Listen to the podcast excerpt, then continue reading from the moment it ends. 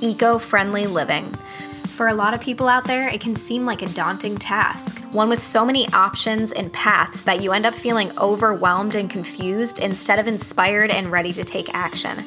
It's hard enough living life today without adding another thing to your plate. That's why I'm here to help. I'm here to pull you out of the societal norms of materialism and overconsumption. I talk about sustainable living, but also things like motherhood, mindfulness, and intentional living. Things that overall help you live a happier, simpler, more eco friendly life by making small changes in your habits, mindset, and home. This is Kayla Rogers, and you are listening to the Unrooted Mama Podcast. Hey guys, thank you so much for tuning into another episode. So, I'm gonna spice things up a little bit, at least for the next month or two. I'm not sure how long I'm going to do it, but I've kind of been trying to think of ways again to just kind of spice up the podcast and make it a little bit more like lighthearted and um, fun, I guess. And so for the next few months, or at least the next couple months, at the beginning of each episode, I want to do a brutally honest, eco friendly product review for you guys. So I want to try eco friendly swaps so you guys don't have to. And some of them I have been trying for a long time, and I'm going to share them with you guys week by week. The ones that I absolutely love, and then some of them I've tried and I have absolutely despised. So I'm going to try those ones. That way you guys don't have to, and I'll give you guys like all the tea and the 411. So yeah, I'm going to just do that at the beginning of each episode, you know, for the foreseeable future. Um, and then also, I, you know, if you're watching this on your phone or something, you've probably noticed that I have changed my podcast cover art, which after like a year and a half of doing the podcast, that's just something that's it's so small, I know, but like to me, it's so exciting. So I kind of am just making a couple of changes to kind of spice things up and keep things interesting for you guys. So, if you have downloaded my Unrooted Living Guide or you have been around for a while, which by the way, if you are interested in eco friendly living and you have not downloaded my free PDF guide to get you started on your journey, you can get that at unrootedmama.com slash guide. Um, but as you know, if you do have that and you've kind of went through it, one of my favorite swaps that I always talk about in there are cloth makeup remover pads as a swap for um, you know, obviously disposable makeup wipes. But it took a lot of trial and error. I shouldn't say a lot, but it took some trial and error to try to figure out a replacement that worked well for me. So, my brutally honest, not so great review today something that did not at all work for me that I really wanted it to because it was a great, like, eco friendly alternative to the wipes were these makeup removing wipes that I saw on Amazon. They have like 14,000 four and a half star reviews. So I really figured, like, oh, they'd be great. But they're these like rectangular, colorful microfiber makeup removing pads and so many of the comments completely raved about them. Now, granted, I'm I never really wear a lot of makeup. Usually, I wear like mascara and you know sometimes some eyeliner and blush and stuff so i don't need something strong enough to take off like foundation and a lot of makeup if that makes sense so it might be good for those but the microfiber cloth like pads whatever that i tried to use on my face felt so disgusting. I don't know if it was just a texture thing for me because a lot of people in the comments really liked them, but they're just like it's rubbing microfiber on your face. And to me, oh my gosh, I just can't even get past the initial feeling of that. And I tried, literally, guys, I tried for like five or six months to use these makeup removing pads, and they were just they felt so gross. Eventually, I just donated them to the thrift store and like wiped my hands clean of them because I was not a fan at all. But an alternative that I found that worked really, really well in place of those and, you know, to actually replace makeup wipes were cloth makeup removing rounds. And it's, I think they're just cotton. I got mine from, actually, I got mine from the thrift store. I, literally i felt my soul leave my body when i saw them on the shelf because it was a brand new unopened pack from i believe it's called brightly eco is the brand. And it's i think it, they're like 10 or maybe 15 bucks for a pack of them. And they come with a cute little bag so you can like put them in there when you're done to wash them and stuff. But the cloth rounds that were made of cotton worked so much better for me and feel so much better on my face than the microfiber ones did. So, yeah, there's one brutally honest review of an eco friendly product. You know, if you're looking for a good alternative to makeup removing wipes, definitely I would recommend cotton and natural fibers like that over microfiber because, especially if you're a texture person, um, it just mm, it did not do it for me. So, yeah, now moving on to the meat and potatoes of this episode, which is there was a new IPCC report that came out. And, you know, if you've been listening to me for the past couple months, you're probably so sick of hearing about the IPCC reports because this is my third episode done about it. Episodes 73 and 53 were my other two. And those ones covered working groups one and two that came out. So essentially, the IPCC report gets released in three different waves working group one, two, and three. So episodes 53 and 73 came out with the first two working groups. So, you know, as much as I know it's like might be getting a little bit repetitive to hear about this report, it actually is so, so important within the state sustainability community and honestly just for literally everybody living on this planet. So, the third working group that came out is, in my opinion, and pretty much everybody else's, one of the most important ones. And that's talking about mitigation efforts and how we can pretty much beat global warming and try not to surpass that 1.5 degrees of Celsius. So, in this episode, I'm going to give you the rundown of this report and all of its findings. So, there were a lot of key takeaways from this report, but first and foremost, the biggest takeaway was that while the total emissions are rising, the rate of the increase has slowed. So I know that's a little bit confusing. So, like the overall emissions obviously keep rising, but the rate that they are rising at is slowing down more and more. Unfortunately, that doesn't change the fact that overshooting that desired 1.5 degrees Celsius of warming above the pre industrial levels is pretty much inevitable right now. But the overshoot of that 1.5 degrees could be temporary, and temperatures could potentially be returned to that 1.5 degrees by the end of this century. But pretty much only if we start working our butts off to start reducing greenhouse gas emissions drastically during this decade. The report pretty much states that immediate climate action is the only thing that's going to keep us from surpassing that 1.5 degrees Celsius of warming.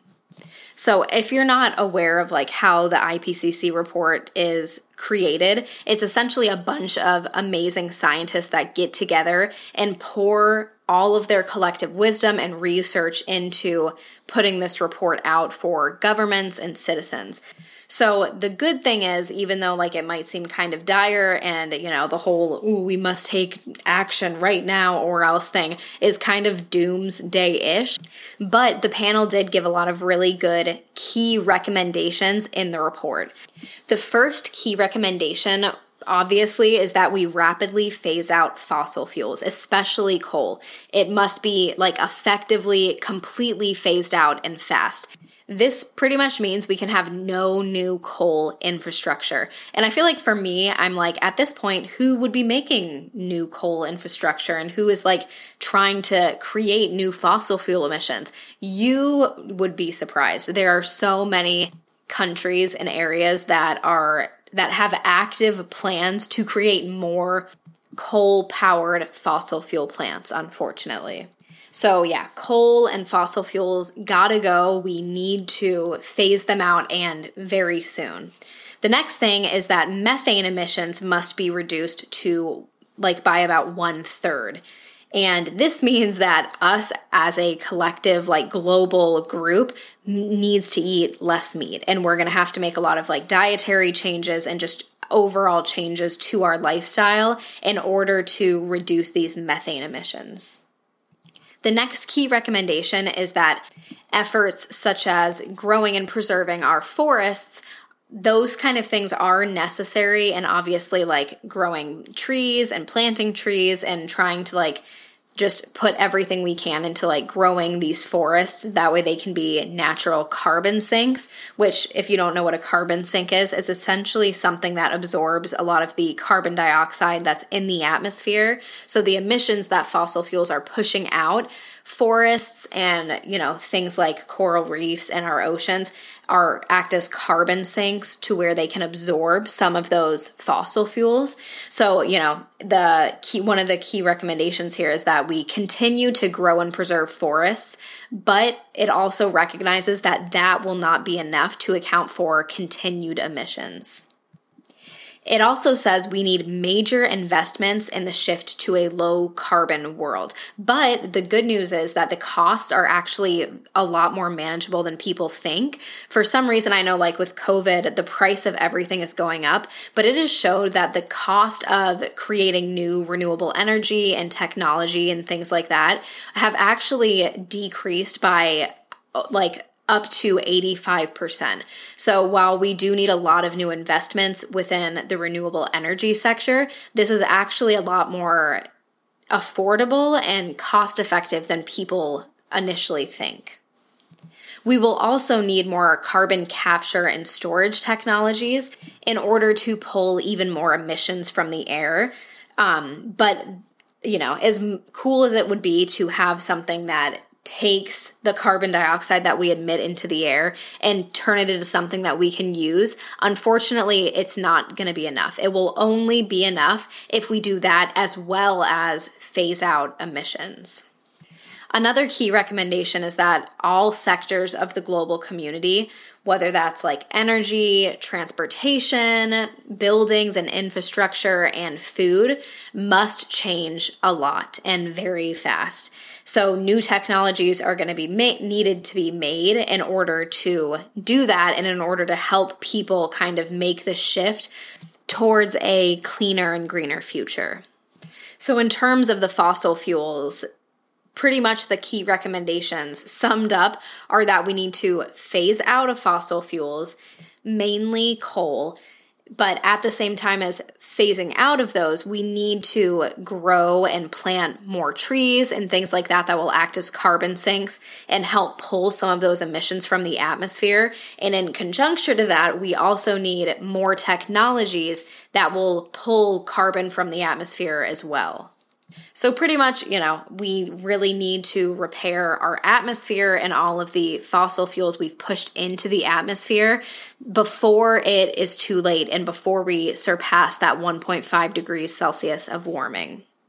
So, the last kind of key recommendation that I want to touch on from the IPCC report that's actually really cool is that the report recognizes individual action and it recommends that individual action is also necessary and so important. So it's cool that it recognizes that, you know, a lot of infrastructural and governmental work is going to have to be put in in order to make the changes, but we as individuals can make changes that will help overall too. And having that recognized like especially with this podcast being all about how we can make small steps to do individual action like that just really resonated with me and it was really like groundbreaking that an IPCC report brought up individual action. It also pointed out that a small minority of about 10% of households are producing between 34 and 45% of global household carbon emissions.